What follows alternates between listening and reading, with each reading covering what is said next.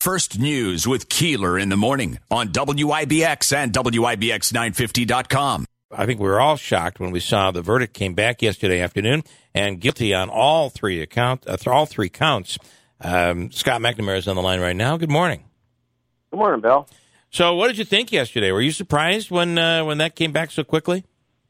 I, I was very surprised that it came back so quickly. I was surprised that um, the jury never asked the judge to clarify anything. To normally in a trial, almost every single trial, the jury will send a note out and ask the judge to read back something, Yeah. either to read back testimony. But it, almost always they ask them, the judge, to re-explain the law to them. So I was kind of surprised um, that that didn't happen. Um, I'm I was a little bit surprised that um, it didn't. You know, they didn't get hung up on certain things. But Yeah, yeah. I, I, I, I, so yesterday, I think you had said that uh, you you would not be surprised even with a hung jury, um, right. So that meant this morning I, I have some people piping in saying, well, uh, that you disagree with guilty on all three three counts. But um, No, I, am not sure yeah, that's what what you said though. Maybe That maybe is not what Right. I said. What I was telling, first of all, I think you and I both mentioned the fact that I didn't watch any of the trial. right. So I don't know what the evidence was. I only know what I saw on the news. So I was not predicting a verdict. I was just saying that from what I saw, which is a clip of the police officer kneeling on the person's neck Yep. and using my common sense in our state, and that is I don't believe that you would be able to prove beyond a reasonable doubt that he intended to kill him. In New York State, murder, see, the difference is in Right. different states, things are defined differently. So in New York State, a murder is the intentional taking of somebody's life. A murder in the first degree is the intentional taking of someone's life and having one of 13 aggravating factors. Um, in New York State, our murder in the second degree does have two subdivisions that don't require intent. Is what's called depraved indifference murder. In our state, the courts have basically held that you can't have a depraved indifference murder only in very limited circumstances where you have one one intended victim. So in our state, the courts have basically said, you know, the Oklahoma City bombing or driving your car into a crowded a, cr- a crowd or shooting into a crowd with no intent to sh- kill one person, but with a total disregard of where that bullet's going to hit. yeah. But they've said that in our in our state, one victim like George Floyd would not be a depraved indifference murder, most likely. It- You know, it- you're definitely going to have a legal battle. I- the other one is Yeah. felony murder, Mhm. which is during the course of committing a felony, you kill the person, and it has to be one of the enumerated felonies. Um, in our state, kneeling on somebody's neck like that would clearly be an assault, but th- there would be to make it into a felony, you'd have to say he intended to cause his death or- he was serious um, physical injury. Yeah, yeah. I don't know you could do that, and their state law is different. It is different when the when the when the judge read what each of the charges meant, um, Mhm. and I think the prosecution did the same thing. Um, it was very interesting yesterday because I felt like they were describing a different, definitely describing a different charge than our our murder charges that we have discussed on the air. So it, it almost seemed like it was closer to to manslaughter, but being called a, a murder charge because none of those charges required intent.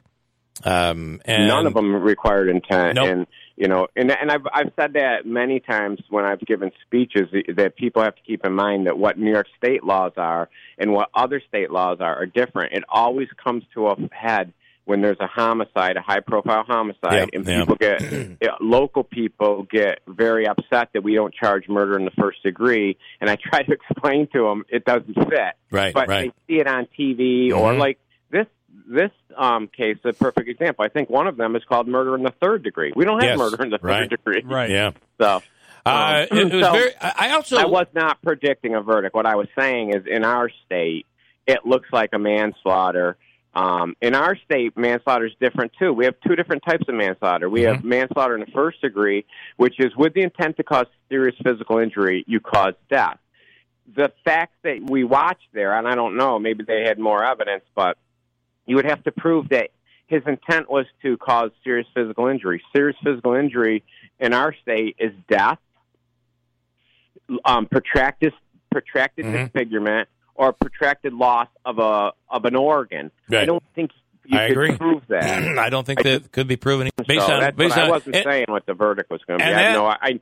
Anybody that knows me, I can't predict the verdicts in our own county. I sure as heck can't do and that and that nine minutes uh, I, I uh, that nine and a half minutes of video was just you know one of the most ter- uh, it, It was clearly the most compelling piece of evidence that the prosecution had. as uh, Jeanine Pirro said on Fox News last night um, that we've never seen evidence like this before we just witnessed a person alive and having his life taken away and we watched the whole thing happen it became evidence in a trial A- a- absolutely. I saw her give that interview, and um, it's true. I wouldn't agree with her. We've never seen evidence like that Right. before. We do we do a lot now because of body worn cameras. We do Mhm. see evidence that we never saw before, and um, and I, I got to say the fact that police officers wear body worn cameras now really is changing the way we prosecute cases, but it's also changing the behavior on the streets of the police officers.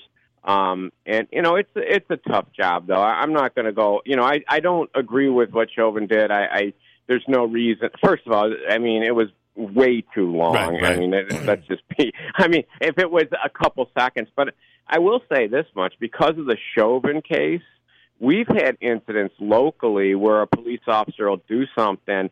And the other police officers around that police officer say, "Knock it off! You don't do that." yeah interesting They don't go anywhere. Then they stay right away from the neck. Yep. They stay away from chokeholds. They stay. So, um, in a way, um, you know, I mean, there's never any good when it comes out of somebody yeah. dying. There's no. But when you look at what it's done, it's really put a lot of people on notice, and I, I including myself. I didn't know that you could die from put, pinning somebody's neck to the ground. right And I and I think um, maybe police knew that from their training. I don't know. I've never had police training, but I will say this much: Hey, everybody knows now. yeah yeah Stay away from Yeah. the neck. Be, you got to be careful that the person um, isn't put in a situation where they can't breathe. And um, and I know the training has changed. Mhm.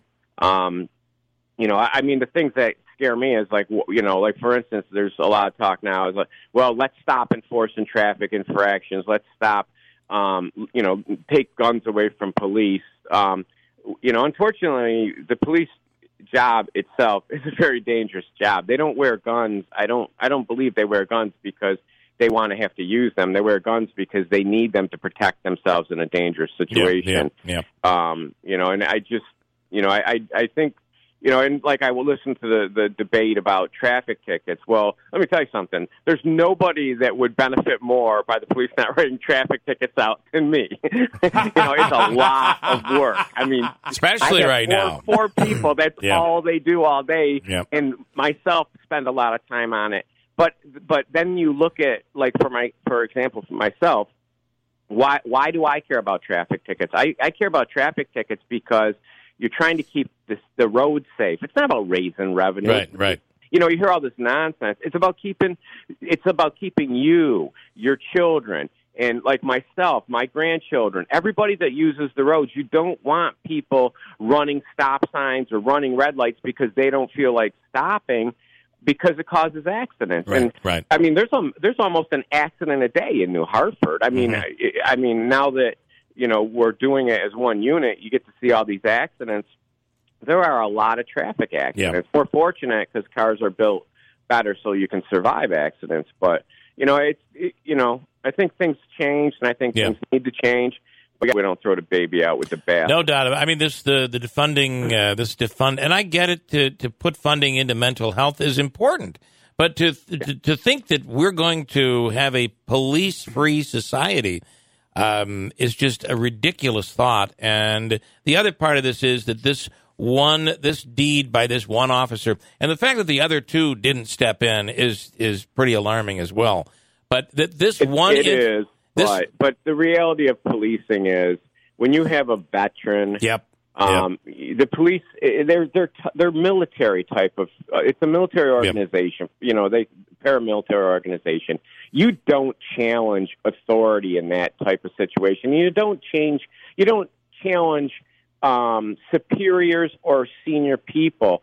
Maybe that'll change because Yeah. of this, but the reality is, I've watched. You get a rookie, he's not going to tell the guy that's been there twenty years, And he- "Oh, you can't do that." and he they- was they'll a- be laughed out of the police department. Well, imagine how this scenario would go. He was a, a, a rookie. He was, I believe, that was his first week on the job. Can you imagine if he'd have stopped Chauvin? George Right. Floyd lives. Now you never know. You never even think that George Floyd could have even died. Now this Right. guy gets fired because he's interfered in a and, and put everyone in danger. This guy'd have been fired. He would have he would have lost his job and, and maybe George Floyd would have lived, but we never would have known the story of what could have happened. Right, and you know, people get all crazy when when they hear us people say things like that. Oh, that's. But here's the reality: if you had an intern come to work um, with you today. And in the middle of your show, came in and say, "Oh, Bill, you're doing that all wrong. I learned in class this." You would be looking at this person going, "Stay in your lane." I've stay seen lane." something similar like that Uh, before. I can't. or- Has someone told you about the incident in here? Apparent, Literally apparently, talking about that conference room meeting. uh, we don't want to get into that. Uh, let's just say it ended very abruptly. Uh, it just came to a real close Oh, for one party. Yeah. All right. Um, and then finally, I just want to say um, there was a little bit of uh, surmise. I, I realize you didn't see the evidence and you didn't watch the trial, and, and I didn't really either. I mean, I watched uh, certainly more than you watched, but um, it, my my schedule allows for that. But I think that based on what they were going after in terms of these three charges, that you have twelve jurors.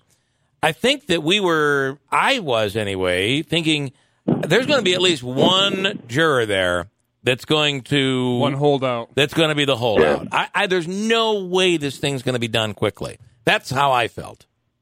Uh, that's kind of how I felt, just only because of my experience. When Yeah. you pick a jury, and you know, and unlike some of the people that, uh, if you've never done it, you don't understand it. But I, I've picked a lot of juries myself. I've, my office has picked a lot of juries. No matter how hard you try, there's always one person that either doesn't like the, you know, the Yeah. police or Yeah. doesn't like the prosecution. In this case, it's it's very unique because the the people that don't like the police in, in a way are the ones that you want as jurors. Right, Or right. Generally, generally, we don't want those people. We don't want the the people that hate the prosecution, and so it's a you maybe that's why it Yeah. was so quick, and you know, and, and I failed to take that into consideration. But you always have one person that doesn't see it um, the same way you do, Yeah, and yeah. you know, and, and that's the person you have to convince, convince, even when the evidence is overwhelming. And um, you know, and clearly, the, in this case, having a videotape of Yeah, it happening, there's no question of what happened. It's just what's he responsible for. So then it becomes more of a, a legal thing, and and I'm sure they'll appeal it, and um, you know, and that's gonna, you know, I, I heard on the thing, well, there's no appeal, you know. I don't know what goes on in Minnesota. Mhm. In New York, you get an appeal as Yep. of right. It does, Yep. You don't even have to convince anybody. You can just appeal it. So you can appeal the length of the sentence. You can appeal. You know, you could appeal the issue where there. You know what the. You know that there was outside influence by Right, what the right. Maxine Waters or whatever. yeah, Yeah. Maxine Waters said. You could um, you could make the argument, and I would if I was on the defense, I would make the argument what I was talking about before that it, the depraved indifference doesn't fit. They're going to make those arguments. I don't know how successful they'll be. Once Yep. again, I can't answer that, and I hope the listeners understand. I have no knowledge whatsoever how liberal or conservative this the highest court in Minnesota is, Mhm. or the intermediate. Like I could, you know, I can guess based on our, my practice here in New York, our, you know, how our courts see things because we study the law and we Yeah, study yeah. decisions. But I, I've never even read a Minnesota case since I've been in law school. So, you know, I have no idea um, about the likelihood of success, or I don't even know, like, if they've went down the same road our Right. state has with the depraved indifference. Maybe, Yeah. maybe in their state that's clearly okay. Mhm. Um, in our state, it's not. You know, so. Um, But I, I will say, I mean, he's clearly guilty of taking his life, and it's just a question of what you know what is his culpability or what's his accountability, and it depends on a lot with the state law. Yeah, yeah. So Uh, well, it's been uh, certainly very. e- Every time there's one of these cases, I think we as a society learn an awful lot about um, about the law, and and you know, I, I think there've been a lot of lessons that have come out of this uh, policing, and and um, we all are probably a little better off uh, with the knowledge that we with the knowledge that we come out of this thing. I guess. Sadly, Yeah, but that's the definitely. case. All right, Scott. Fascinating stuff. We appreciate your time. Thank you so much. thanks for having me on. Have a great day, Scott uh, McNamara, the uh, Oneida County District Attorney. After the, show. but it was uh, it was shocking though to see at the after the the, the jury uh, after the, the the jury was questioned, each member was individually questioned. The uh, the prosecution asked for the bail to be revoked. The judge granted that, and a and a sheriff deputy walked up and put him in handcuffs, and he was taken off. Yeah. And if you noticed, he'd written on his hand, Chauvin had written on his hand the telephone number of his attorney, uh, fearing that by the time he was put into the orange gear or whatever, whatever they use for their jails, that uh, that that piece of paper could have been taken from him. Yeah. So he wrote it on his hand so he'd have his attorney's number. That was a pretty dramatic moment, gotta say.